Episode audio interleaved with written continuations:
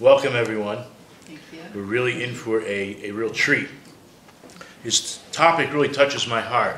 If I can just spend one or two minutes explaining why, um, I appreciate your patience.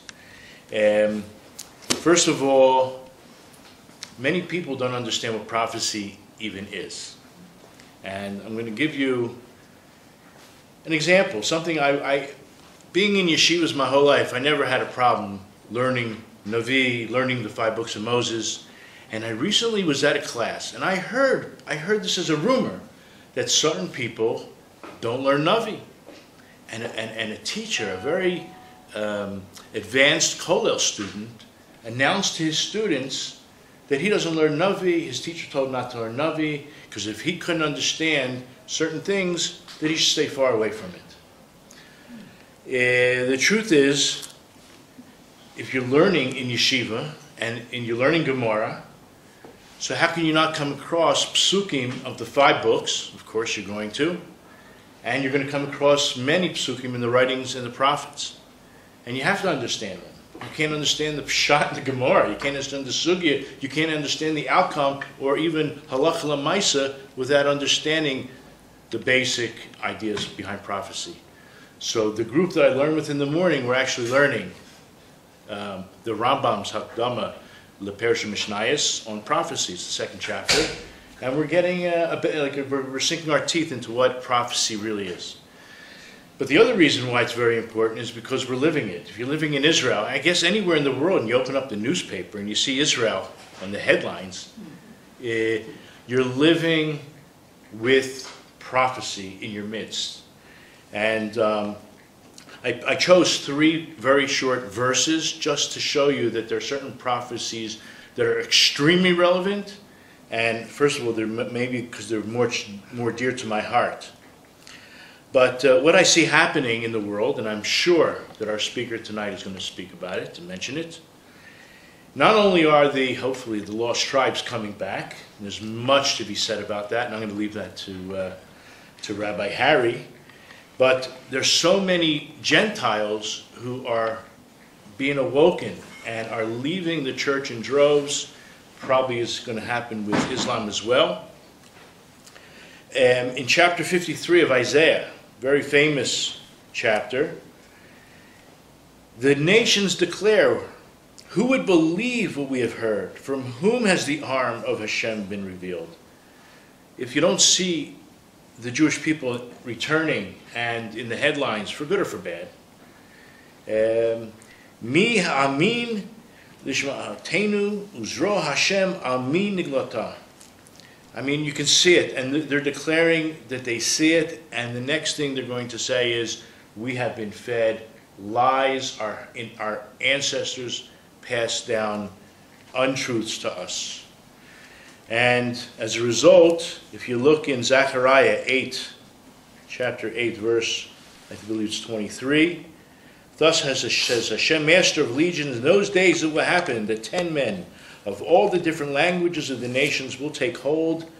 They will take hold of the corner of the garment of a Jewish man, saying, Let us go up, let us go with you. We have heard that God is with you. And uh, I have several uh, Facebook pages that are geared specifically towards this uh, endeavor to teach Torah not only to, of course, Jews and then the lost tribes, but to anybody who's open. Um, just to quote the pasuk in Hebrew, "Ko amar Hashem tzivakaot b'yamim hahema asher yechaziku asar nashim mikol lashonos hagoyim yechaziku b'knaf ish Yehudi lemor neilcha imachem ki shemanu Elokim imachem." And then to end off, in Joel, this is the beginning of chapter 3, because we're, we're going to, we, the rabbi is going to introduce, introduce us to the geopolitical situation today. And we're talking about the nations around the world understanding what's going to happen. But what about us? Are we going to understand what's going to happen? And this is in Joel chapter 3. And it will happen after this that I will pour out my spirit upon all flesh and your sons and daughters will prophesy. Your elders will dream prophetic dreams, and your young men will see visions.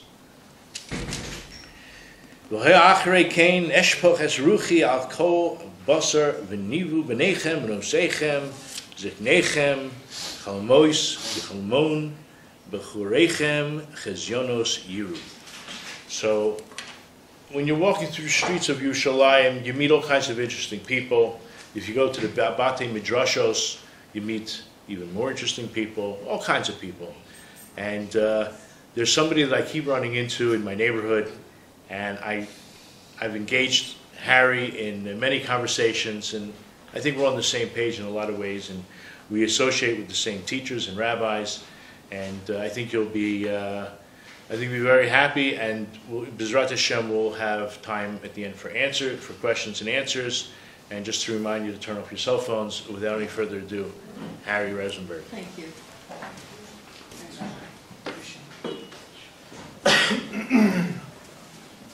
Hello. Baruch atah Adonai Eloheinu melech haolam shekol nivaro. Amen. Appreciate everyone coming tonight. Actually, um, just today I got over a three-day virus. I haven't eaten in three days, so I kind of feel like Esther before. You know, before she goes for the king, she fasted. But obviously, in this case, I don't feel like my death's at hand if I don't impress everyone in the room. but I'm going to give it my all. Uh, I'm going to start off tonight just giving a little background of myself and how I got into the field we're going to discuss, and then we're going to go into a few different topics after that. So it may start off seeming like a story, but then it's going to get into very heavy information. I had, uh, first of all, I'm a descendant of the Vilna Gaon, um, and randomly about 10 years ago, I had this, I was in New York City, I had this strong calling and a strong vision to get land in Israel.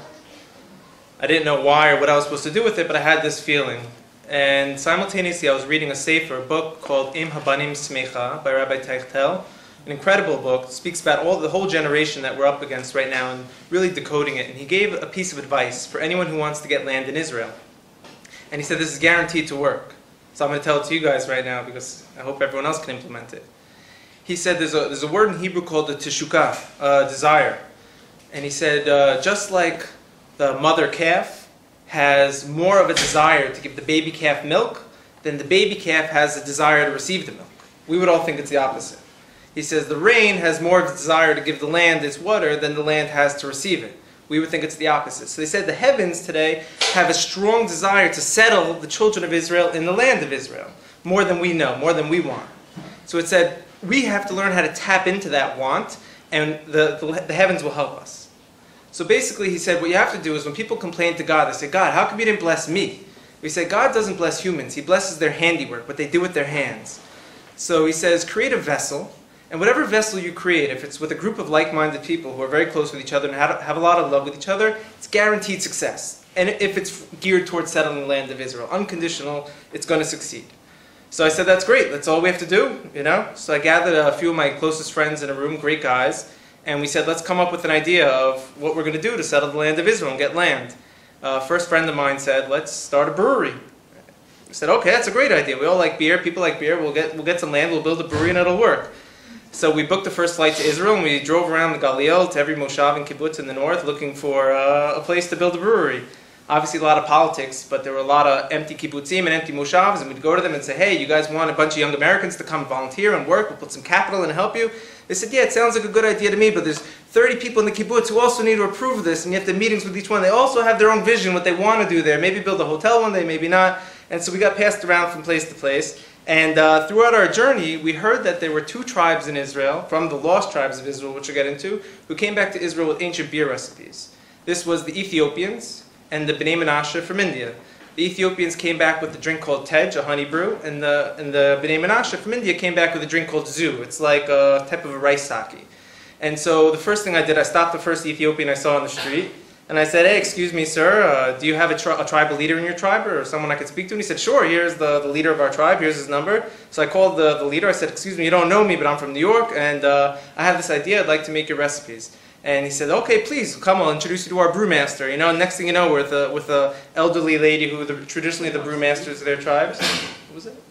Oh, no problem. And uh, we learned the recipe. And so while we were going around shopping for land in Israel, we realized uh, this is a very long, uh, difficult process. We're not going to get land in the next month or two, but we're here. We're stuck in New York City. We got a great company name. We got a great brand. Let's start the company in New York City, and when Israel re- land ready, we'll move it over there.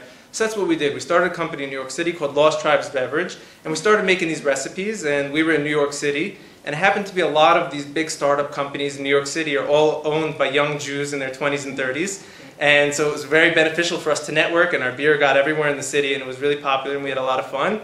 And this is not the purpose of the story, but because of this, I'll tell you what happened. Anyone who typed in at this period of time, I don't know what it is today, this was about eight, nine years ago, who typed in the words lost tribes in Google, our company was coming up first. And all of a sudden, we started getting emails from around the world from people saying, hey, we're from the lost tribes of Israel. From India, from Africa, from Afghanistan, Japan, you name it. It was coming in like every day from all, and I said, this is, this is crazy, what's going on? Because I was in yeshiva, I was a student, I was studying Torah, I had no clue what anyone was talking about. I thought the only remnants of the people of Israel were the Jewish people. So who were these people, the lost tribes of Israel? So I said I needed to do a little research. So the first thing I did is I ordered all the books on Amazon that dealt with the topic. I got a little more interested. I started calling professors, emailing people, reaching out, really getting to know the subject.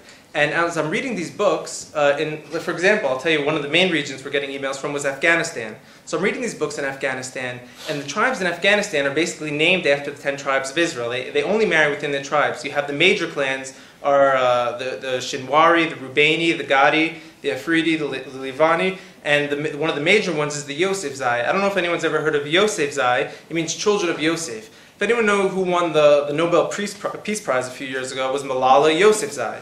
She was from the 10 tribes of Israel, who was on the front cover of Time magazine, who won the Nobel Peace Prize. The people who were able to put that together at the time were blown away, but most of the Jewish nation had no clue what was really going on. It was a, it was a mind blowing thing. And it was a sign also. Uh, we'll go into other traditions and customs in Afghanistan shortly because it is uh, fascinating. So the first thing I did when I was in yeshiva at the time, so I had deactivated my Facebook account because nothing good was coming from it. Uh, I said, I'm going back to Facebook and I'm going to start searching these names of these tribal people and see if they're on Facebook. So I'm typing on Facebook, Yosef Zai, Rubaini, Gadi, and all of a sudden, you know, 30-year-olds in Afghanistan are popping up. So I said, let me, let me friend them and ask them. And so I'm sending a message and say, hey, is it true? Are you from the lost tribes of Israel? And each time, 100% of the time, they all said, yes, my grandparents told me that I am. And this wasn't like a few guys. I, I must have had a few hundred contacts over a few month period where I was just building a, a network and, and going into it. Yeah, it's very heavy stuff. Sorry. So then all of a sudden I'm like, you know, I'm learning about this, I'm creating contacts around the world, and I'm, I'm, sending messages, they're messaging me, and I said there has to be something we could do about this to take it to the next level. And so what, we, what I did was like, I thought an idea and I pitched to a foundation was called the iTribe, which is a digital non-for-profit. It's a social network, a map of the world, where people around the world who self-identify as being from the tribes of Israel can log themselves in and self-identify as being from the tribes. So what we did was we, we made it live and all of a sudden regions started getting populated. And I want to discuss with you tonight the two major regions that are populating this website and the political implications of their uh, you know, their presence in this Israelite narrative. Um, if anyone has any questions, I also don't mind the hands being raised, because if there's a camera, I'll repeat the question, uh, there's going to be a lot going. So what we did is we created this website, and when people started registering, they started uploading their information, their content, so we were learning about them as well. Uh, so for example, in Afghanistan, uh, the Pashtuns, that's what they're called, They've been living there for exactly about 2,600 years. That's where they date them. Just about 100 years, the tribes of Israel go into exile. The tribes went into Israel, uh, the exile 722 before the Common Era. 20, you know, uh, and, and, then the, the, Afghanistan people founded around the year 600 something in Afghanistan. And we know the tribes were exiled to the Far East. Now, besides just their names, they have a lot of other traditions, uh, like they do circumcision on the eighth day, unlike other people around them. They eventually were forced converted to Islam, but they hold their own code called Pashtunwali, which is, that's the, if you Google Pashtunwali, you learn, it's basically the code of the law of Moses, uh, which is the, the written law without the oral law softening it. Because by the time the tribes went into Israel, they didn't have a Mishnah or a Talmud, they didn't have the oral law, so they had these very harsh Israelite codes that they've kept. A lot of the tribes out there, they wear four-cornered garments with tassels, they have side locks, they all cover their heads. They're the only Muslim people that when they learn the Quran, they, uh, they shuckle like this. Um, yeah, this is, these are known facts. Uh, some, some people even light candles under baskets on Friday. Uh, so all these things. So we actually sent out a survey, a, a data poll to these regions, and we pulled uh, from different regions of Afghanistan, we pulled a lot of data from them, asking them questions about their customs and traditions, aligning it with Israelite customs and traditions. And the evolution of that is we've created a Facebook group just for Jews and Pashtuns to start talking and sharing and dialogue. So if anyone in this room wants to tonight have a conversation with the people of Afghanistan, they could just easily join this Facebook group and see what the what dialogue is going on between a few hundred Afghans and a few hundred Jews already uh, as a result of this. So this was in Afghanistan. I'd like to go now into one other region and then we'll swoop back into why this is all relevant. Because the biggest part of this whole thing is if so, so what? You know, so I'm telling you all this crazy stuff, so what are we going to do about it? What's the next step? The next biggest place in the world today that you're, and we'll talk about other minor places where you see the tribe service, but the next biggest place in the world today is in Nigeria, where you have people claiming to be from the Israelites. This is in, well, Nigeria is not the, the proper name they would refer to it, but it's the Igbo tribe uh, in Biafra, which was once Biafra. I don't know if anyone's ever heard of them or familiar with them. They number about 40 million people in the southern tip of Nigeria, and they also have a, a, a, ton of customs and traditions that completely align with the Torah, and they have a, a few million practicing Igbo today, uh, practicing Jews who, and you know, so if you also, if you go on Facebook, you'll see them uploading pictures of them praying with, with talit and tefillin, and they have Torahs, and they're very, very, very dedicated. Now I'd like to go into one thing, before we go into other tribes, just what the political aspects of this whole thing are. Now, here's where it gets a little heavy. So now we're looking at this map, and you have Afghanistan, you have Israel, and you have uh, Nigeria, and you're, and you're, seeing these are the largest places in the world today that are identifying as the Jewish, or the people from Israel. The word Jewish is the wrong term. Why? What does the word Jewish mean? It means you're from, from Yehuda, from the Judean exile we became, the first time you really see it used is with um, Mordechai Esther. We refer to uh, uh, Mordechai Ish Yemini. We refer to in the, in the beginning of the, of the Megillah, which means the a man from uh, Benjamin. But he's also referred to as Yehudi. Ish. So he was from Benjamin, but he classified as Yehuda because we say the tribes of Yehuda are compiled by Benjamin, Levi, and Judah. So this is why we call Jewish. So when we refer to these people in Afghanistan and Nigeria, someone says, are they Jewish? Can you count them in a minyan? For now, not, we don't have to get religious because this is a family. If, if you find that you have a long lost cousin on the other side of the world, you didn't get in touch, the first thing you ask is how many times a day you're you praying? No, you say, are you okay? Do you have food? Do you have what you need? That's the first logical approach. So now that we have these tribes surfacing, that's the approach we're going to take as well. So now I want to say, I want to say something really interesting, which most people don't notice. Um, in Afghanistan, they're destabilized. They have, uh, I don't know if people, or if the kind of people in this room are familiar with the politics of what, what happened there in the last 40, 50 years, but Afghanistan was once uh, a little bit larger than it is now. And the British came in and drew a line, basically right down the middle of it, called the Durand Line. And there's Pashtuns living on both sides of this line, and it destabilized the region. A lot of them are in refugee camps, growing up very impoverished. And then you have Saudi funds coming in and radicalizing them into radical Islam. Uh, but the older tribal elders are very upset about this because they say, this is not our way of practicing. We're really, they call themselves Bani Israel. If you Google the words Bani Israel, only one people come up, that's them. Uh, that's what they refer to themselves. They say, this is not us. We need to be rebuilt up again. But right now we can't because we've been thrown into this place called Pakistan, which is not our homeland, and we're not ruling over ourselves anymore, and we have no rights anymore. This happened. This line that they drew, which destabilized the whole entire region, happened within three or four months of the British coming to Israel and drawing the green line right up the middle here. Within three or four months. So all of a sudden, you know, my brain works with like the neurological pathways. I start making connections. I say, wait a minute, okay. Uh, I'm not, I'm not going to touch Israel politics one state, two state, we'll get to that, but I'm I just see a, a, bigger common denominator. That lines that have destabilized Israel have also destabilized the other people that claim to be from the ten tribes of Israel during the same few months of each other. And then I looked into it even farther. Nigeria wasn't Nigeria. There was the Yoruba tribe in the north, and the south was called Biafra, which was Igbo land. Yes, and and uh, the British came in oh, before the you know I think early earlier 1900s, but they came in and they draw a new they drew a new line and said this is now Nigeria. Biafra and Igbo, you are no, no longer autonomous over yourselves. Now other people are going to rule over, and also created chaos and war for them. In the 1960s, the Igbo tried to go independent. They tried to become an independent state again. And there was actually a genocide, a Holocaust. Uh, most people don't talk about this Holocaust. But there was an actual Holocaust against them where millions and millions of people were killed and starved. And I believe this is a, not a secret, but it's not publicly spoken about, that Israel was the one that came and broke that blockade um, against the Igbo. They came with their jets and they brought, I, what, what, I don't know the details of the military operation, but they were the ones who broke the, the blockade on them, that brought them food and etc. and helped save them. Now today, the Igbo are again trying to go independent. They are trying to become an independent nation again in Biafra, and it's a very strong movement, and it looks like it probably will happen. The leader of the Free Biafra movement today shows up to all his events when he gets to, has to go to court for treason and stuff. He shows up with a tallis on his head. a four-corner tallis with strings. Uh, This is not, I- I'm not making this up. Everyone, I I always appreciate, people go to Google and Google what I'm saying, because the internet's full of the information that you can cross-check and make sure this is not a a hocus-pocus conspiracy theory. And so now we have a a bigger scenario. I say, three places that the British drew lines, that they destabilized, are all claiming to be from the people of Israel, and are now locking arms and creating a, a common voice between themselves. And there's power in that. So all of a sudden, when people come to me and they start talking about one state, two state solutions, I said, you have the totally wrong context right now. You have no clue what's really going on in the bigger picture. Because it's not about Israel, one state, two state. It's about lines that third party people came and drew and, and, and created instability. Now, we, I personally, I have no problem with uh, Arabs or Muslims. I hang out with them all the time when I see them in the street. I feel, you know, high fiving, I have friends. That's not the issue. The people can get along. But when you put leaders with jobs who need high salaries in charge of lines that someone else drew, that's going to create a whole uh, mechanism of uh, instability. So, what the future will look like, I'd like to start to begin to speak about that now, because this, this comes back to the if so, so what? If so, what that you have 40 million people in Nigeria, 25 million people in Afghanistan who all claim this.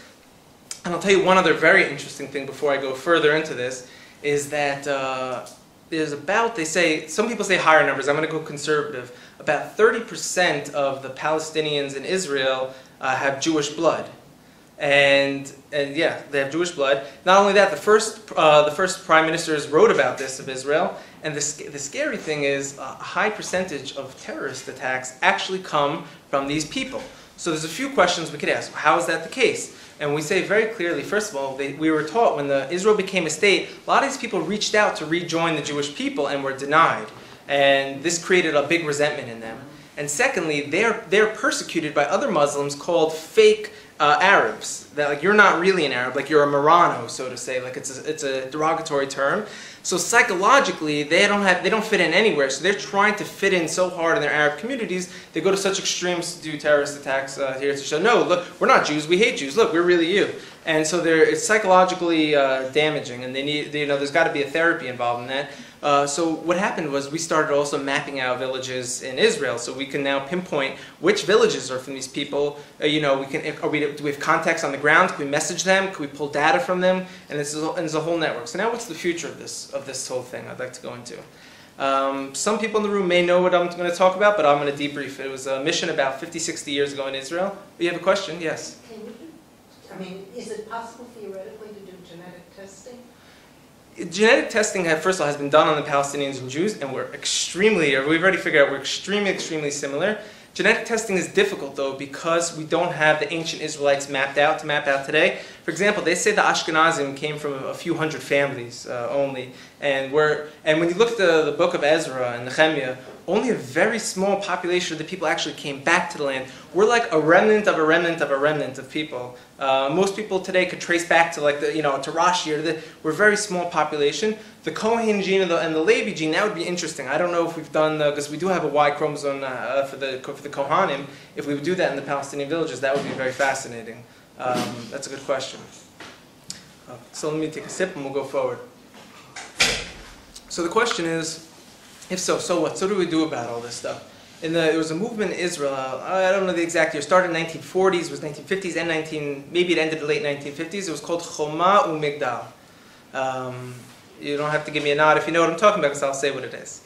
It was called the Wall and Tower Movement. It was basically, um, they were trying to build cities in Israel in the north, young Jewish pioneers, and Arabs kept coming and burning down the cities, so they weren't able to build them. So what they did was they would show up to a plot of land with a prefabricated wall and a tower and teepees. And they would set up a base camp overnight with a wall, a tower, and teepees, a lot of them. And they would, you know, for a few weeks they start to build up. And we have about 50 or 60 major kibbutzim and, and moshavs in the north that are based off of this model, Choma Migdal.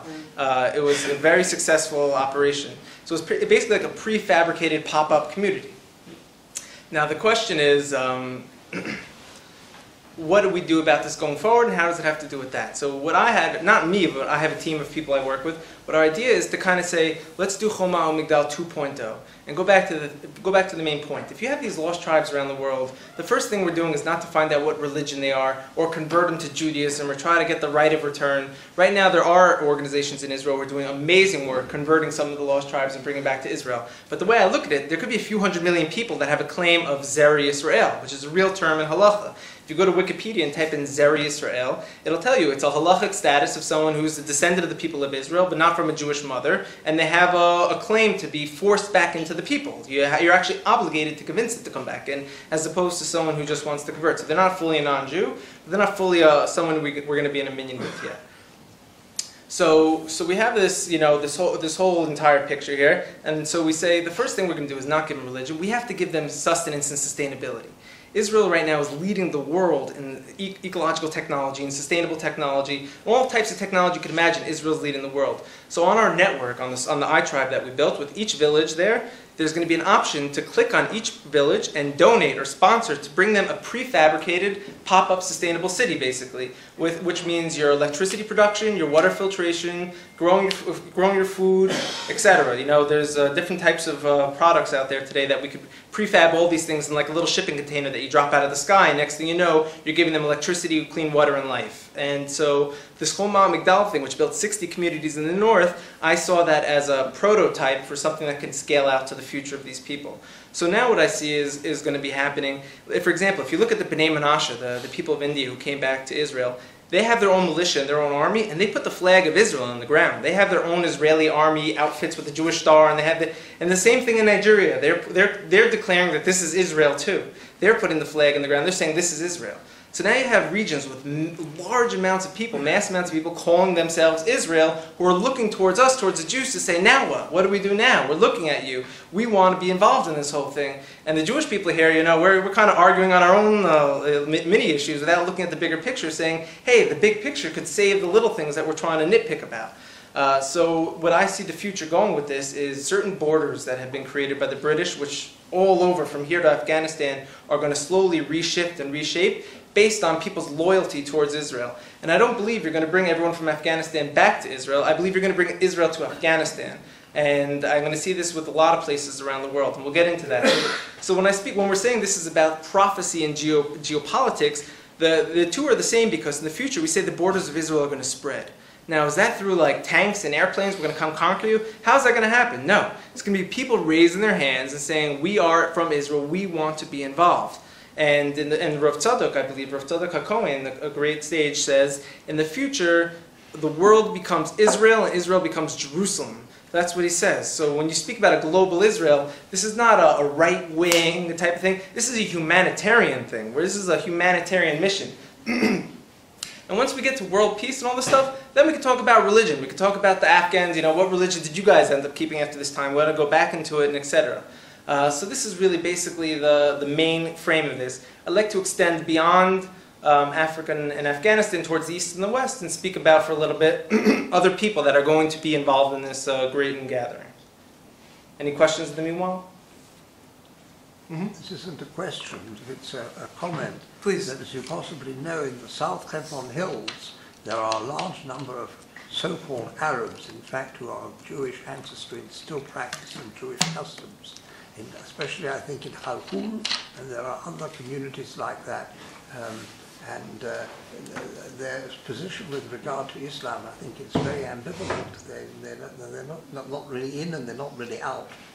Yes, this is correct. So for our maps and our data that we've pulled, the majority of them are showing up around the South Hebron Hills. He's, he's referring to the Arab. Um, the word is not really Arab. There's no such thing as an Arab. There's Arabic-speaking people because the Arabs are made up of total amount of different tribes and bands of people. So the real politically correct thing would say to the Arabic-speaking people or people who subscribe to Islam. Uh, but if these people are direct descendants from their mothers of Jews, they're technically still Jews. There was one a case in um, Majorca, outside of Spain. There was an island of Marranos that recently uh, said who they were. They were all able to join the Jewish people without converting. Other people from the, the Marrano stuff, they couldn't prove their, their, you know, too much of the family tree. They had to do a symbolic conversion. Uh, but this one whole island of people didn't have to convert, and they were living as Christians for hundreds of years.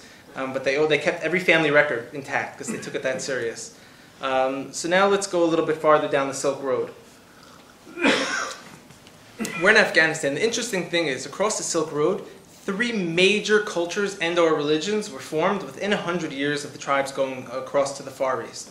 This is the Pashtun, this is Buddhism, and this is Shintoism in Japan. All of them founded in the same exact years, all based on spiritual principles. So, you know, one year people are offering their god, their kids to the gods on the mountaintops to get rain, and all of a sudden the next year they're talking about nirvana and, you know, reaching a state of mind called, uh, and we call in Hebrew nachat, nachat ruach, you know, clarity of the mind, etc. These are what their religions are based about. Now, the Shinto Empire, which is founded, you know, within a hundred or so years of the tribes going east, they claim this is a, a 70 million people in Japan uh, in the Shinto culture, the oldest monarchy in the world, meaning the oldest line of kings in the world is the J- Japanese Shinto culture, dates back to within the first king within 100 years of the tribes going to the far east. They claim to be a chosen nation, exiled from a homeland, who reestablished the kingdom in Japan. They have a holy temple that they have, their grand temple, on Mount Moriah, Mount Moriah in uh, on their mountain in Japan, where they have three chambers to their temple: an outer chamber where people come and celebrate, an inner chamber where priests do sacrifices, and an inner chamber where they keep an ark on four poles with these golden birds on them, and they keep three things in their ark. And they have a festival where they take the ark out and they dance with it and they hold it by the poles. All the priests in Japan around this temple, they wear instead of square, it's circle, phylactery looking boxes, and they wear four cornered garments with tassels, and they blow these shofar horns every day. If anyone wants to go look at the Japanese alphabet, it looks nothing like Chinese or Mandarin or their neighbors. It very much resembles the, the Hebrew alphabet you know, on multiple layers uh, with many different examples. Uh, so this is, these are just I'm going. We don't have a you know a few hours to go into this, but this is I'm giving an overhead view of all this stuff. Um, so the Japanese right now are also reaching out to the Jewish people and asking for to be involved. I'll tell you a great little story runs throughout here. It's a, it's a, it's a, it's a super story. Uh, so one time I'm on Twitter, you know, trying to find Japanese people and talk to them, make all these relationships, and I found someone who was from the royal family, uh, somewhat descended from the royal family, and he was really posting a lot of stuff about this. So I said, hey, let me connect to him and be friends with him. And he said he wants to come to Israel. I didn't know who he was really. He said he wants to come to Israel and take a tour. I said, I'll, I'll, I'll show you around, no problem. And he said, fine, I'll meet you in the airport. And he said, okay. This was a few weeks before. He said, uh, what's the, itinerary? What can we map out the days? And only did I learn after, the Japanese people are all very meticulous about itineraries. They like to know what they're doing very much in advance. This is, is not an insult to them, it's just the way they are. They're much better in life if I lived that way. Um, so I said, that's not the way it always works in Israel. I said, you just kind of have to show up, and Israel has an agenda for you. We're going to just figure it out. And he said, okay, you know, he came, he met me in the airport, a young Japanese guy my age. We became friends. Where were we going to sleep this night? Wasn't sure. We, we figured out, and it ended up working out. We stayed by this researcher's house, this rabbi. We, we made it around. Then it came time for Shabbos. It's Friday afternoon. He says, Where do you want to go? I said, I don't have a clue. He says, Okay, so we're walking around in the shuk here and there. And a friend calls me, says, Hey, I'm going to my other friend's farm for Shabbos. You want to come? I said, Perfect. So I said, We're going to a farm, you know? So we're in the car, I'm driving up, and we're going into the West Bank. And he says, Ooh, the West Bank, I heard about this place, it's a little scary. I said, Don't worry about it. Now we're driving up, we go into a community called Itamar, which was just recently in the news at a time for a terrorist attack. And he got a little more, you know, nervous. He said, Okay, we're we okay? And then like we're in a gated Itamar, then we leave Itamar and we're like super deep into the into the mountains over there on the front lines. And we end up at a, a beautiful community on a hill called Sheva Sheva Sheva. It doesn't have a name, it has a number to it.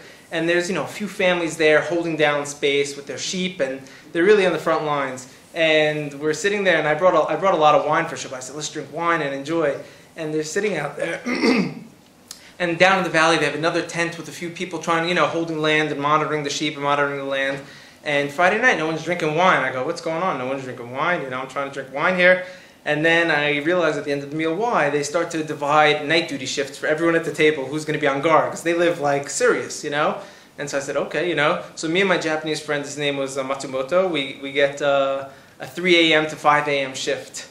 you know, I'm from New York City. I never really did a guard duty shift in my life. I came to, I made Aliyah already past the time of being accepted to the army. They, they wrote me a letter that I wasn't welcome, and so I didn't have any real uh, formal training. So we wake up. He's got a, you know, a knife in his hand, and I have a rock, and we're walking around just making sure everything's safe. Thank God we, you know, we got really scared. There was one fox that like scared the lights out of us, but otherwise we, we made it through the shift. We went back to bed. The next day during lunch, all of a sudden we hear they have walkie-talkies. We hear on the walkie-talkie, someone's calling for code red backup, help. The guy in the in the tent down below is getting attacked by the, the Palestinian neighbors.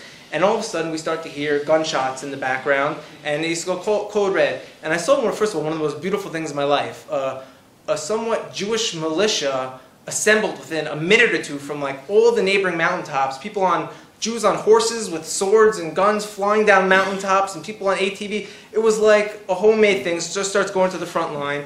I have all these kids next to me playing around. The mothers are next to their kids with sniper rifles, you know, looking around. The kids are playing. They didn't care. And all of a sudden, there's a, a fire that gets lit. Uh, the Palestinians lit, lit, a fire, and it starts coming towards the the kids and the houses. It starts coming up the mountain very rapidly. So they started to go into the next level preparations. They have these shovels that you smack and put out the fire. So they everyone uh, they hand everyone shovels and they go and the, and the, IDF eventually ends up coming and they, they work together with the Jews in the region to help uh, you know put out the fire. And so they give uh, me and Matsumoto, my friend, they give us a, a, thing and bottles of water to bring down to put out the to give to the firefighters to drink because you can get dehydrated down there. And so my friend's wearing his Japanese robe and his Japanese slipper sandals. I don't know if anyone knows these traditional ones. And it's like a steep mountain to go. He was hopping down that thing like a ninja. I couldn't believe it. I'm like, you know, I'm like uchi ganowing. I'm like trying to get down. He was, I couldn't. He was like trained for it. He's hopping down. Finally, we get down. He, I see this Japanese guy's giving water to the soldiers. We ended up putting out the fire, and the, and the day, you know, went, went by. And that was the, really the whole basic story. Shabbat went. So I come back to that community uh, a few years later and to visit them again, and they say, We have to tell you something. Before that incident and after that incident, there was nothing like that ever happened. They said everyone here talks about the time that the guy from the Lost Tribes royal family in Japan came here and stirred up this whole entire energy in the region, and we're never gonna, we're, we're not gonna forget it. It was something very special. And so I said, okay, now this is uh, this is serious stuff because that was the land of Yosef, that northern region. So he, came, who knows how many thousands of years before his bloodline may have been in this region or someone from that family, and uh, he invoked some type of serious uh, energy aggression. Right. These are so I, I have awesome stories like this. We haven't really ever told them yet. So this is the first time really relating this. I'm happy you guys enjoyed it. Yes, you have a question? No, it's not a question. It's Please. another comment. As you possibly know, in spite of the fact that the Japanese committed the most appalling atrocities against the Chinese, yes. as regards the Jews, they were on the whole very liberal. And I mean, it's true in Shanghai, which was under uh, Japanese control during the Second World War. It wasn't easy for the Jews, but it wasn't anything like what happened in Nazi Europe. And when the Nazis sent out a senior SS officer to try and persuade the Japanese to set up concentration camps, the Japanese refused. Hmm. That's interesting, yeah. You are right about some atrocities, and you're also right about they were very kind to Jews. I would like to just mention that the tribes of Israel, when they left Israel, they were, they were called Ovdei Avodah Zarah. They were idol worshippers as well. And they, the tribes of Israel in the north weren't the most righteous people. They were, you know, they separated from the holy temple. They were serving the golden calf in the north. Um, you know, there may have been murder and bloodshed. So we don't know.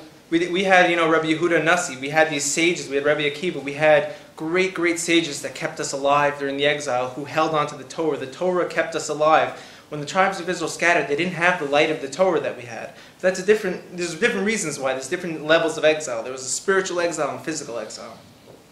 Um, we went into more of a physical exile. They went more into a spiritual exile because our light of the Torah has yet to diminish.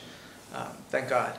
We could trace from today every single rabbi. That's what smicha. Every single rabbi, all the way to Moses. We could trace every single generation, every single rabbi who is in, in this path, in this line. If there's one other group of humans today that could do that, believe you me, we would be the first people to study that line and read every work that they had to say and see how it matched up with ours. But uh, so till date, we're the only the only people who have that um, that known line. So we covered kind of the Silk Road, and that's where you find the Bnei Menashe. Also, people say, how did they get out to northeast uh, in northeast India? Well, if you look at the if you look at the map, you have you know Afghanistan, and they're traveling. Uh, you, you have there right below uh, China and the India region. You have Japan. You kind of see like a, a path that they traveled, then cultural shifts that happen along those times. So as this global Israelite Israelite, uh, let's call it uh, the Commonwealth, starts to form, then you're going to start seeing these people are going to start surfacing and revealing the legends that their ancestors had told them. I'd like to go into one more big, big identity thing, which is going to involve politics in America excuse me. You have now, we mentioned you have the Igbo tribe. Has anyone ever been in uh, Times Square or New York City where you have uh, the, the African American Hebrew Israelites who stand on the street corners and yell at you saying, We're the real Jews, we're the real he uh, Hebrews, and you're a fake. Well, this is what they do. If anyone goes to New York, and, and almost in any city actually, there's people standing in corners yelling at Jews or yelling at white people saying that you are imposters, we are the real people of Israel. And so most Jews end up battling them, you know, yelling at them you're this and that. So, you know, so I, I looked into it a little bit, and it turned out to me that uh, a tremendous percentage of the transatlantic slave trade came from the Igbo tribe, the number one tribe in Africa that claims to be Jews, made up a large percentage of the transatlantic slave trade. So there's no smoke without a fire. So now these people are claiming to be from the Israelites. This is not just a hocus pocus conspiracy theory that they're coming through. Their blood literally, and they're not even basing what they feel on the Igbo. They're not saying because we come from the Igbo, that's who we are. They're just saying this is who we are. We know it. We've, we've looked at the prophecies, we've looked at the curses. This is who we are. We are them. And, and then so I come in, I'm trying to explain, and a lot of them do talk about this, but the general, this is not their connection. I say, hey, you have the Igbo tribe in Nigeria, you guys came from them, this whole thing.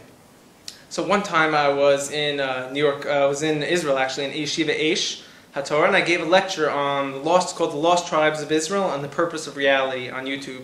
We're going to quantum physics and the sin of Adam and Eve and what the uh, implications of that were and why that has to do with the lost tribes of Israel, why the tribes got lost, how they'll return, all that I covered in it. But in that lecture, I spoke about the Igbo Nigeria and the African American transatlantic slave trade for about four something minutes. Someone took from that video, they cut that video, they clipped it, and they put it on their social media Facebook page.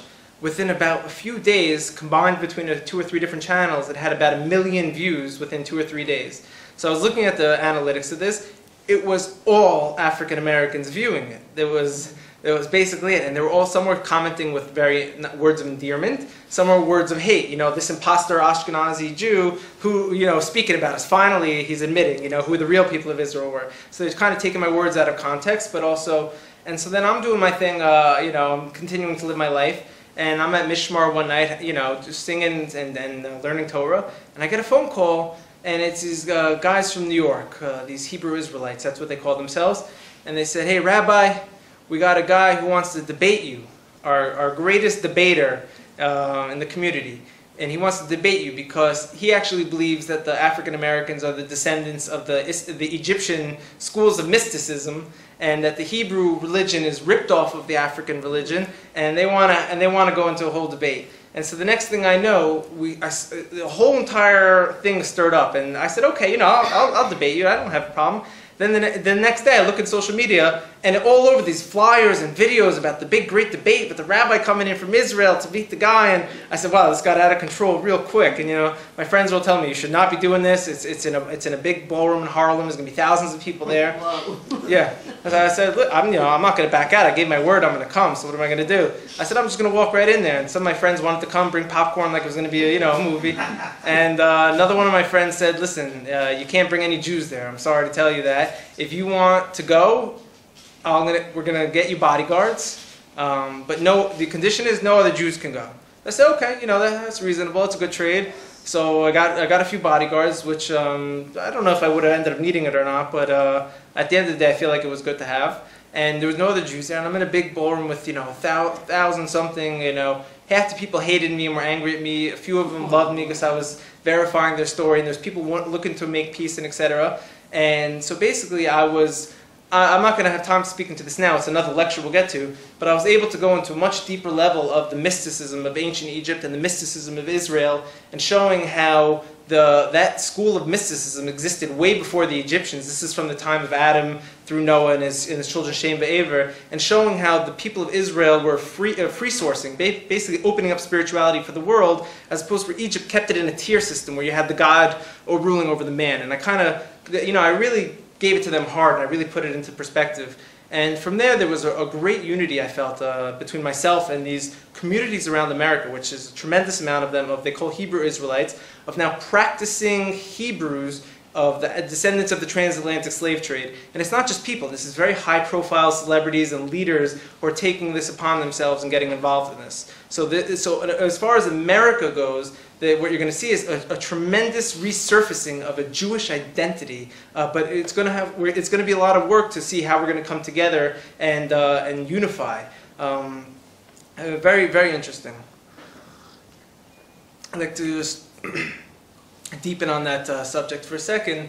So uh, there was uh, 1960s. There was a community in America who took on this. This is already old. This is the early 1900s. They started talking about this. A lady can. They probably they never stopped talking about this because people who were getting beaten on these farms, these slave farms, were probably telling their grandchildren, "Hey, we're from the people of Israel." If you look at the names, first of all, they kept meticulous records. The slave ships. They kept great records of people's names and etc. A lot, almost all the Igbo names had the word uh, Yah in it. You know, uh, and yeah, I looked at the list. And I said, "Wow, this is crazy." They all had the word Yah in it you know. And so when uh, this is what they're telling the grandkids. In the 1960s, there was a community in uh, Chicago who said, one of the leaders said, I had a vision. I'm taking my community of Israelites and we're, we're getting out of here and we're going to Israel. And what they did was they packed up their bags. They got enough money to get plane tickets to Liberia. Because in Liberia, you get free, I believe you get free citizenship if you were descendants of the transatlantic slave trade. So they all pick up, they go to Liberia and the leader of this, these people sold, he knew a, a, a, good ice cream recipe. He made and sold enough ice cream to pay for everyone's ticket and the whole thing to Israel. And they just showed up in Israel, kind of unannounced, in Tel Aviv with their suitcase, said, we're here, we're home, we're the Israelites. And the government here was like, what's, go what's going on? And so they put them in these like temporary, you know, really bad living conditions. I think it was outside of Tel Aviv in these really cramped uh, old apartments and they were living really poorly. But they, you know, they, they, they built up, they, they grew a little bit, and um, they, really, they really thrived. And then they ended up working, networking, they, whatever, they're good at it. They, they struck a deal with the mayor down in the Negev uh, by Dimona to get a big plot of land and to create their own village. So this was the 1960s, uh, 19, early 1970s. So they ended up getting land and they created what's called the Village of Peace right now or if you go on Waze, I think it's uh, uh, Kfar HaIvrim or Kihilat Ivrim, like the, the village of Hebrews. And it takes you right to them. And they're actually one of the most beautiful communities I've ever seen in my entire life as far as the whole entire community takes care of one another. There's no alcohol, there's no drugs, there's no poverty, they don't lock their doors, they everyone's a vegan, uh, they have their own birthing centers. I mean, maybe if you guys have beer on the side, you know, I'm not judging. Uh, have, There's polygamy, well, they serve in the army. there's polygamy there. Yes, there's polygamy. Hey, I, I, you know, I'm not judging that. There's uh, some of our greatest ancestors that we, we pray to every day. Uh, they had they, they practice polygamy also. So, like I said, people come from different regions, different customs. The the Gezerah, the rule that there shouldn't be polygamy anymore, was placed on a certain segment of the people of Israel and not the whole. Um, uh, but uh, I agree. I think Adam and Eve is a big, you know, that, that like duality, the, the soul. So I, I hope we could return to to the Adam and Eve scenario and, and rectify that. So um, as far as polygamy, first of all, they had a lot more women than guys. I don't know if they're polygamy, who they would marry at the time. I don't know if Ashkenazi Jews in yeshiva were going to send their their bachrim down there to marry their girls. Um, one day, I hope there will be a, a united, united nation. Accepted Jews? Huh? Are they accepted Jews? So politically, I don't believe they are. Um, they consider themselves uh, from the Hebrews. Um, Call themselves the Black Hebrews. Yeah, that's uh, that's in a, the black. They go. They, I mean, the, the word black is not because some of them, you know, the Mishnah actually says in the Negaim, I think the second parak, first Mishnah, it says the people of Israel were not white, and it says they were not black, but it says they were boxwood. Boxwood is? I don't know. You know, so some people in Nigeria look more boxwood than I look boxwood. Uh, I always explain how we got white. We, we don't know. It could have been King David. They say was a redhead, and he, he had Moabite blood in him, maybe from you know from Ruth and she, they're from Sodom and the, you know. We don't know the genetics of the whole ancient people of Israel, how white snuck into it, and which bloodline survived, and when Onkelos converted, was he white, and are we the descendants of him? But the most important thing, the color doesn't matter, and I promise you, the people of Dimona also would agree with me on that, because they invite me down there and treat me very kindly, um, as an equal, as a brother and that's not that's not you know and there's a new generation being born. It always takes a generation to to filter out and, and re-identify and, and how they're going to move forward. And so what i see them as is a beautiful example of what the african american communities in america could look up to for what their future will be. Because right now the african american community in america is in a tremendous state of i don't know if use the word impoverishment but they're, they're, they still feel like they're in warfare uh, that they're being persecuted, attacked, and from all different levels and angles. Whether it's right or wrong, we can't judge them because they were taken from their homeland on ships and they have to start their life over and be equals to everyone else. And, and there's all this type of discrimination. So, so back to the main picture, and, and there's one other region. Back to the main picture, I'm painting for you little by little because this is we can't cover this in 40 minutes. Uh, this really needs like a. I actually have a course on this, an online course Um, I'll give you information at the end. It's losttribes.education, www.losttribes.education. We can go through a whole entire course on this uh, and learn all about it. But in uh, South America, also in Portugal, you have about 7 million plus people who are descendants of the Anusim, of the Marranos, uh, from, the, from the Spanish Inquisition. So these are, we've spread to four corners of the earth. It's official. Uh, it's already happened. So the question is, if so, so what? What, we do about it going forward? And what I'd like to present as my solution is uh, this platform, the iTribe, where we're actually going to map everyone out, identify who's who, figure out what resources they need, and deliver them directly to those people without middleman organizations. Because right now there's a lot of middlemen between everyone in this room and the lost tribes of Israel. Think about it. If someone said to you, you know, we have the B'nai Menashe return to Israel, it's really cool. If I said to anyone in this room, can you point to a map and show me where their village was? Or do you have one person in that village you could talk to and ask a question? I don't think anyone could say yes. Maybe you could say Mizoram and Manipur. Can you show me their, their village? We don't know. So what's going on? How come we can't, you know, let's open source this. Where are, where are the people? How can we talk to them? How can we message them? How do I find out what they need? There has to, it's not enough to make one, one person or one organization standing in between these hundreds of millions of people and us here in the homeland who have all the resources. We have wealth and we have technology. Now it's on us to learn about this and activate this thing we call the, the Israelite Commonwealth. And uh, uh, just, to, just to end, because, because I know time, because we did end up getting land, um, we did end up getting land, thank God, was directly somewhat related to the beer company that we founded. It's a whole story that we'll need another hour for how it happened, but literally that vessel that we created, because we created that beer company, that was directly responsible for leading to the series of events that ended up getting us uh, a huge chunk of land in the north in the lower Galil. Actually, um, coincidentally, in the same exact location that Choma Migdal, the Wall Tower Foundation, started from. Uh, and to get a little creepier, because it sounds already like too much, um, the name of our, my non-for-profit for the for this social network, the iTribe, which we created before we knew where we'd get land, is called Choma Migdal. Before we knew anything, yeah. So this is my life calling. We're going to try to do 2.0 and scale Israel to the world. And uh, everyone here is definitely invited to come visit us up north on our land. And to, I hope to, at the end, to collect everyone's email addresses and to follow up. And if you'd like to learn more about this, you can go to the website, www.losttribes.education. And uh, I'd like to just take a minute before, before I wrap it up, if anyone has any questions. I know a few people asked their questions, but you may have got it out. Um, is the heavy... Yeah, yeah. Oh, sure. Um, You, you made mention that uh, some of the, um, the Palestinians have Jewish blood, there's a a Jewish bloodline, the Christians as well. How about like, you know, there's so many Muslims in the world, and when like, uh, like uh, Muhammad went into villages, people also either killed them or they, they were converted. So is there any kind of research that was done that, if I, that identifies that a certain percentage of the Muslims in the world, or the- even the, and the Christians in the world, could really be, uh, have Jewish backgrounds? Right. So right now, the only thing we have is people self-testifying. And uh, well, your question was, you know, we're talking about the hidden uh, Palestinian Muslim Jew, uh, Jews that are Arabs now in Israel. Um, how many people of the Muslim population around the world were once another religion, maybe Jewish, before they were forced to convert by the Yes. Muslim Crusades? And the answer is really all we have now. Without, we don't want to be speculators and say, hey, you guys look like the lost tribes. We want to say who is saying they are the lost tribes, right? Who's coming out and saying it? So besides Afghanistan and the, the, the Muslims of Kashmir, you don't really have such large groups of people saying that. Except I did once hear that the family of uh, the Saudi family, a lot of people there uh, were once Jews, not from the lost tribes. And uh, Yemen, I also heard that there was a lot of uh, the, the Muslim families of Yemen were once Jews. But uh, that's speculation. Yes. There's other factors Please. also involved. For instance, when you put so much emphasis on Afghanistan, history has showed us that a lot of the Jews in Meshad in Iran had a, were forced conversions or had to practice Judaism secretly, and a lot of them moved to Afghanistan.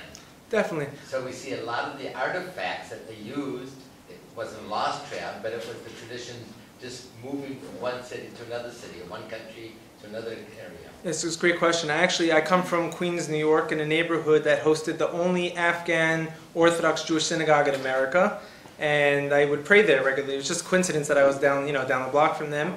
And when I started learning about this lost tribe stuff, I, I spoke to them about it, and they said, yes, 100%. We knew about our, our Pashtun lost tribes neighbors. They were so nice to us, and we had trades, and they called each other, you know, brothers from the same family. And uh, so actually one day I brought from the Voice of Afghanistan TV station, I brought reporters to that synagogue, and they uh, interviewed them, and they had a whole dialogue that they're coming back together, and they, they broadcasted it on cable TV in Afghanistan, showing, our brothers, our Jewish brothers from Afghanistan didn't forget us. They're still, so there was uh, a separation between who the Jews were and who the ten tribes were in Afghanistan all throughout the whole time. And even with the Afghans, they had different, they had the ten tribes, and the royal family of Afghanistan, which ruled for a long time, was not from the ten tribes, they were the family of Benjamin. And the ten tribes wanted them to rule over them because their rulers claimed descent from uh, Melech Shaul, from King Saul. And so I'm actually friends with some of the descendants of the royal family. They're in exile in America right now, very vocal about who they are. And there was a whole coup with American politics, and the royal family was, uh, they had to flee. So uh, there, there is, like you said, there's going to be more information to be clarified on that. That's a, that's a good question. Yeah. Great presentation. I, I'm philosophically and ideologically with you. Um, But I wanted to present a challenge and then a question. Please. In Sanhedrin 110b, Rabbi Akiva says, just as the day has disappeared and shall not return, so the lost ten tribes have disappeared and shall not return. That's question one. How would you address Rabbi Akiva if you were sitting in the room? The second question is, if you had $20 million, and hypothetically, you could help a Kohen who was tricked by a lost tribe in China and lost a million dollars. Or uh, people that are very far, eh, very far away from Judaism. Who would you give that first uh, $200,000 to? So you're saying there's a halacha question about helping a Jew before helping someone who's a non-Jew. That's, that's really your question over there. Yeah, the first. Um, I would say that the people I'm referring to have a status of Zer Yisrael, which is a different halachic status than a non-Jew. Um, so we'd have to ask a posek, but it's a good question. My, uh, to answer your first question, which I'm glad you asked, because I've actually thought about this, and I've never really said this publicly before. it's not so fair, because you didn't say the second opinion of the Mishnah. he was saying there's a Mishnah that has an opinion. Rabbi Akiva says uh, the ten tribes of Israel don't return, just like the sun. You know, it says the sunset. They don't. That's it. They're gone. But I think it was Rabbi Eliezer, right, who says they do return.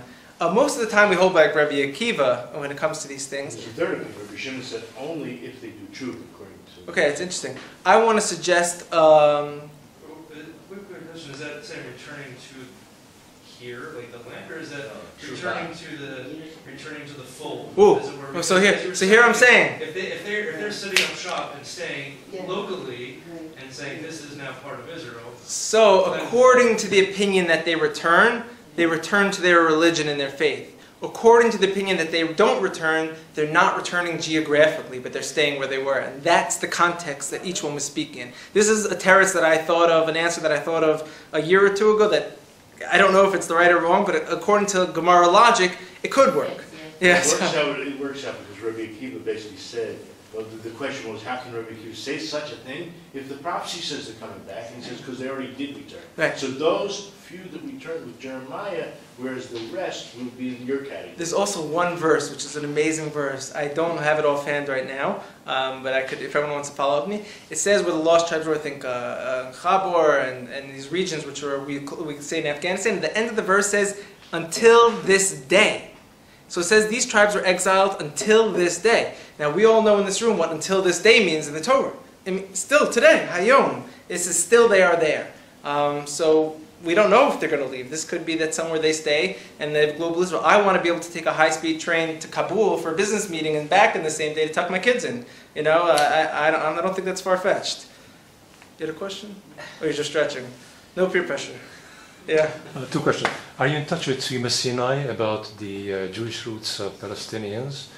The second question is, uh, you, you outlined uh, an amazing uh, vision, which is different than the current political visions. Are you in touch with the Foreign Ministry and the Sochnut, for example? What is their take?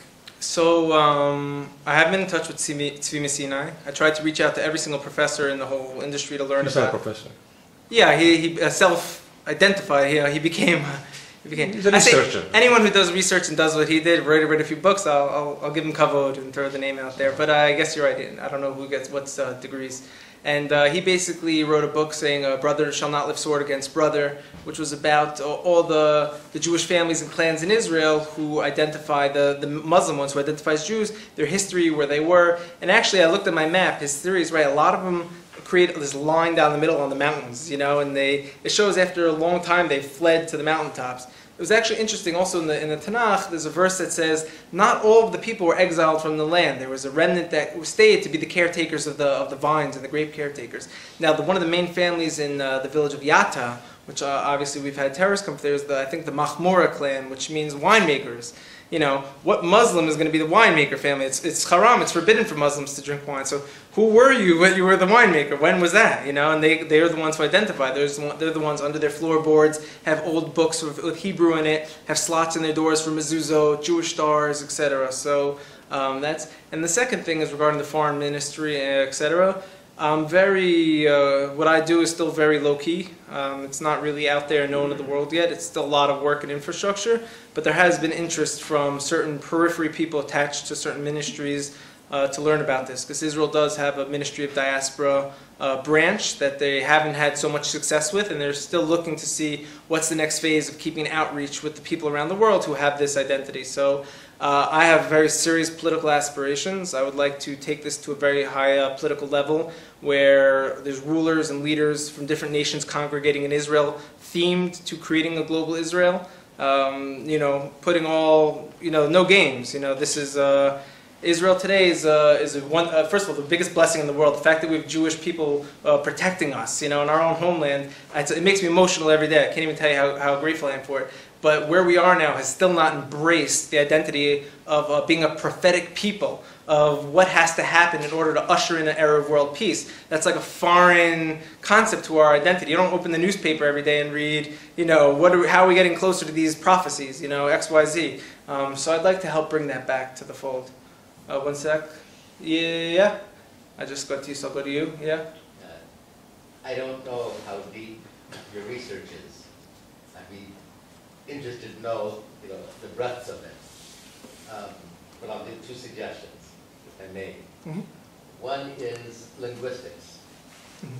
There's linguistic professors who talk in written books about people and movement and areas, all based on linguistics. Right. One is Bar Ilan professor Bern- Bernard Spolsky, who's written more books than anybody else. and There was um, a book, I, I read a few books by a professor, I think it was Joseph Eidelberg, about um, the Japanese language and the Hebrew language and how it passed from Israel to Japan and what evolutions it went through and etc.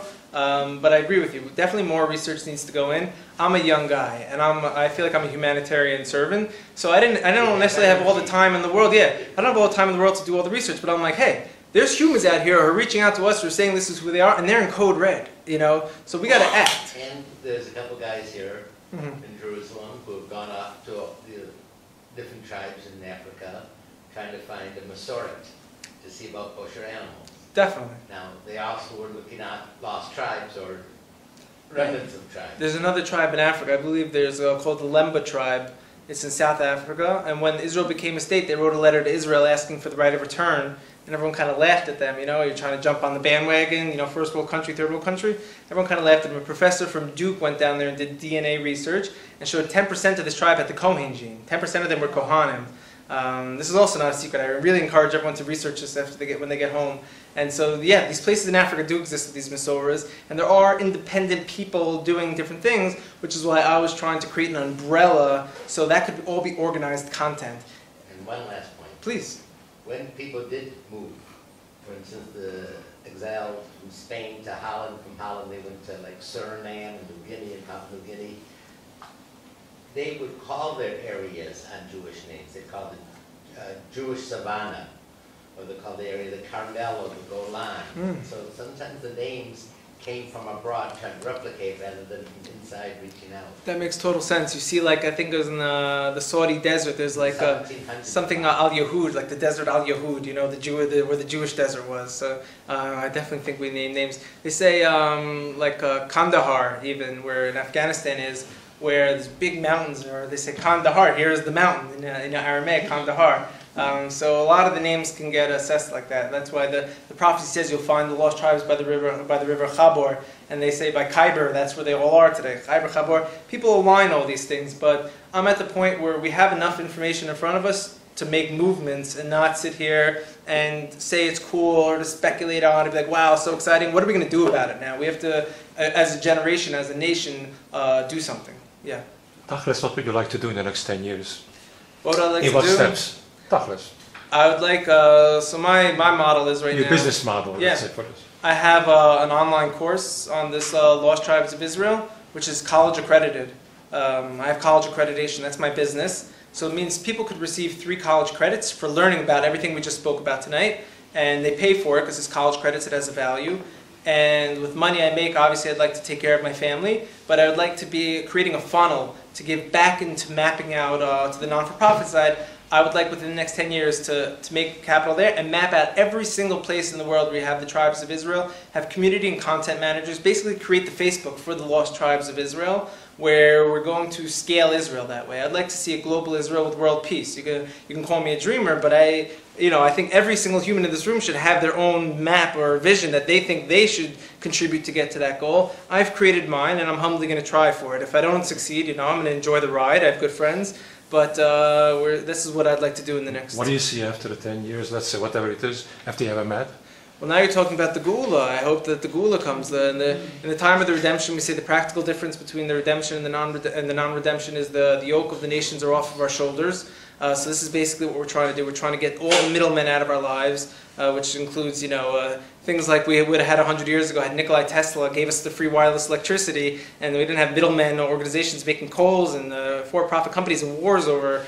You know, th- this was an example of nations on our shoulders. There's middlemen between us and our resources, and that tax us and work us, and we're in their system. Uh, if we could free ourselves from there, we can grow in spirituality.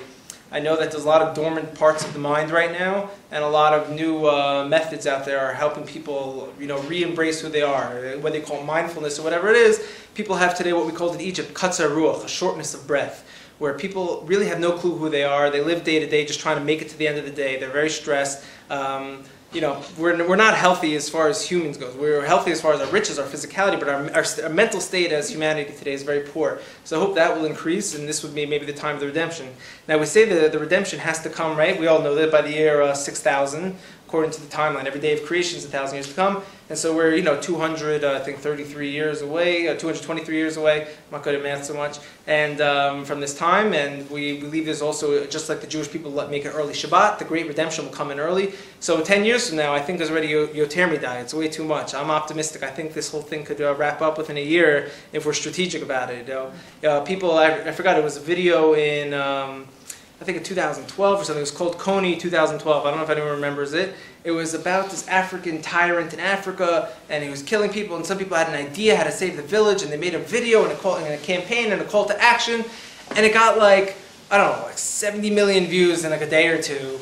Guy raised a ton of money, and it, supposedly the, the creator of this project uh, snapped. It got too much for him. He lost his mind, and he went insane, like to an insane asylum. But I said, wait, wait a minute. I said, some young guy in California can have an idea to help save a village in Africa, could raise, uh, you know, can get all these millions of dollars, 70 million people to view it in, in a day or two. I said, the Geula can come, the redemption can come in a matter of days. It just depends how we package it and present it. And this, we need divine providence and the right team. But uh, this is why I'm coming out here speaking to you guys tonight, and we're going to keep the, the voice alive for it. Yeah? Uh, you spoke uh, mostly about a group of people that moving to Israel, to Israel, and uh, they identify as Jews and uh, or have Jewish habits. You think that the trend of uh, maybe single people that want to convert and return to Israel, but they don't have like they are not mm, born in a Jewish environment, but maybe have Jewish roots. You think that the, these two trends can be um, like uh, is the same trend or are two different? No, the, the people who are converting say, uh, Jewish roots are, I think, a different category. First of all, we say a convert is not a convert. His uh, soul was at Mount Sinai. Once they convert, we say their soul was at Mount Sinai. They're simply rejoining. But uh, that's how we almost, I think we officially believe that's the case. Um, I think if someone wants to convert and move to Israel, no one should stop them and get in their way. If someone from Nigeria, someone from Afghanistan wants to convert and learn the mitzvah and do everything, and he wants to move to Israel, who could stand in his way? But what I'm saying is, we are not going to try to convert them, and we're not going to try to bring them to Israel. But you, it's not in our hands to stop people from seeing the beauty of the Torah and wanting to take it upon themselves. So if, if you know someone on that journey, you tell them to keep going strong and make it to the homeland. You know, that's that's the whole thing. Yeah. Um, I agree with another point you made really strongly about, um, for example, Palestinians that are turned away, wanted to appeal to become part of the nation, and they were turned away parallel to Timna coming to Avraham Avinu and wanting to join and giving rise to Amalek. Maybe Abraham Avinu would maybe go back and do that day over. Uh, But, um, so, and but you mentioned, mentioned therapy. Are there particular models of therapy that you've looked at or you consulted with people that understand the process of getting from a person from maybe acting out with anger to, to integrating and grieving and being able to, you know, because it's a system. It's, it's, Yeah. it's, it's a system that's perpetual. I mean, uh, you had to go there. You're just pushing my buttons. Uh, you asked um, if we're talking about the Palestinians who were once Jewish and they want to reconvert and the terrorism and the whole thing. I like what you said about the connection with when uh, when uh, when Avram was reapproached by her name was referred to as Timna at the time, right? Yes. Uh, to join back, and she was denied. It created Amalek, this um, this nation that hated the Jews. Are we in a similar situation today, where these Palestinians tried to rejoin and we weren't allowing them in 1948, and now they hate us, but they're still now we could rejoin with them, but they need therapy. So, what would be the ideal therapy? And uh, listen, this is where it can get a little controversial um, because I have my own ideas. I don't know if it'll scale. But uh, what I'm about to say right now is definitely backed by a few Gedolim of Israel already who signed off letters on this. This is not my opinion, but what I've seen already work, um, uh, you know, in articles and etc. Uh, what they would need, I would say, is a, called a neurological reset. Um, people have traumas in their in the neurological pathways. For example, if there's a dog who bites someone when they're four years old, and now they're 14 years old, and the dog barks, they're going to have a neurological uh, stimulation for fear. So there is, um, I'll be specific about the names, there are certain plant medicines out there that actually people can take and within a day reset their neurological pathways and heal them uh, from any pre-existing traumas, to kind of give someone a fresh start. The name of this uh, medicine, which is practiced in, uh, in the South, South America, would be called uh, ayahuasca. You see many celebrities, high profile... Ibogaine is a medicine used to reset the neurological pathways for people uh, with a heroin and uh, opiate addiction. Yeah, it, it- mostly it is used for uh, ibo- Yeah, yeah. for uh, heroin. So if someone had a bad trauma, we would recommend he does uh, uh, a plant therapy called ayahuasca before ibogaine. If someone's overdosing and uh, first of all, if anyone knows about opiates or heroin, it's almost impossible to, with, uh, to get off that without withdrawal symptoms. Like you mentioned, there's a plant called iboga, iboga, which comes from the Gabon region of Africa. If you take that, same day you can walk away without uh, clean from heroin, without any withdrawal symptoms, etc. And this is not new. There's a Rabbi Gedolim in Israel who signed off letters on this, calling it Techias Amesim. Uh, the Jewish community has been very supportive of this secretly for many years already. Um, thank God I, you know, I never had to know about it, but, but this is real. So this plant's ayahuasca, uh, which we can't get into too much because of the time constraint, certain chemicals involved in it have, have to do, actually I'll tell you very quickly, uh, you, maybe you don't know this. We were talking about therapy, so I, was- I, re- I recommend uh, ayahuasca for the Palestinians. Uh, well, I think it's probably the coolest idea in the world. I don't know how to, if I'll be received well or not for it, but I have no problem standing my ground and debating about it. Um, the main chemical of ayahuasca uh, is actually could be extracted from atse shitim, from acacia wood, uh, which is what the Israelites planted when they got to Egypt and stared at throughout their whole. The, the Rashi says they stared at it throughout their slavery in Egypt, and because of staring at it, they had faith that there'd be the redemption. And they cut down the trees and took it into the midbar with them. So the main, the main plant of the people of Israel is uh, used around the world for these uh, re- religious ceremonies, which basically flushes all of your neurological uh, traumas in a matter of hours and lets you walk away a clean new person. So um, that's a new suggestion to the peace plan right there. If anyone's uh, argues with you about two-state, one-state, you could send them to me. somebody that's storing- that has a ton of shitim wood he's storing up. What? I know somebody that's storing up a ton of shitim wood. harvested. That's. Hey, listen, you tell, tell them to apply for the government for an approval to be a healing center. That would be, the guy would be a, a cutting edge. If it's possible to do a neurological reset in a few hours, let's say, why do people go to psychiatrists? Um, the big, why do people go to psychologists if you could do a neurological reset? No, no, why don't they, why do they keep I'll tell you very clearly. if they could drink something and get One of the biggest lobbyists in America is Big Pharma. Saying stuff like that could actually get me killed. Uh, it's very dangerous. But Big Pharma is the, I believe today it could be the number one lobbyist in America where pills is big business. So psychologists are pushing things for people who get paid. When you have doctors, doctors get people come into their offices and giving them gifts and payoffs. Yeah. It's, not just uh, medicine that doctor that they give, but therapy, which takes uh, two, three, four years, and it's a process. It doesn't have to guarantee any results. There is no therapy today without the pills. In America, uh, almost everyone is on uh, an anxiety pill, an antidepressant pill, uh, because it comes from their therapist. So it starts with a therapy session, but then the therapist recommends these pills so you can cope with reality. But really, these pills numb you and take you away, and then, and then get you addicted. You can't get off the pills, and they have side effects. And you know, somewhere someone's making a couple billion dollars off of this. Uh, so we're stuck in. a- It's not like that, it's not, uh. Oh, is not a recreational thing. Most people who take it have no desire to ever do it again. This is like. like something almost everybody can take, because most people have trauma eh, everybody. Now you're thinking. That's great. Yeah. Yeah. You're a genius. I would love if uh, I would, I'd love for the world to be normal, but that could be a conversation one day. You know, when the Israeli government opens up, because you know, celebrities in America are flying to South America to do it now to just reset themselves from their drug addictions, from alcohol addictions. If Israel opened up one, you know, people, how many people spend hundreds of millions of dollars in tourism to come here and stick their foot in the Dead Sea just to get a little healing? Imagine if we could heal all your mental illness. The whole world's gone insane with mental illness. Imagine if we could help with that. That- This is part of Israel being a light onto people. And uh, also, the Vilna Gaon says in the future, the spirituality and the physicality merge into one. So when you start to see certain plants, and we don't have time to go into it now, but certain parts of the brain that get activated by it and have connected to with Kabbalah, there's a, is like I can give a whole shiur on, on what's going on with that. On, Yeah. on the note of plants, uh, where, where do you find that have like the most usage of uh, gods? Yemenites, Ethiopians, Afghanis, and a little bit in Saudi Arabia, maybe? Right, that's an interesting point that uh, a lot of these the tribes in uh, Eastern Asia and Africa who are, are from the Jewish people chew gut to stay awake. It's a, it's a stimulant. So you know, for example, um, But it's not, it's not something harsh, not no, when I was in America, you know, what the, I was in college. What the culture in college was?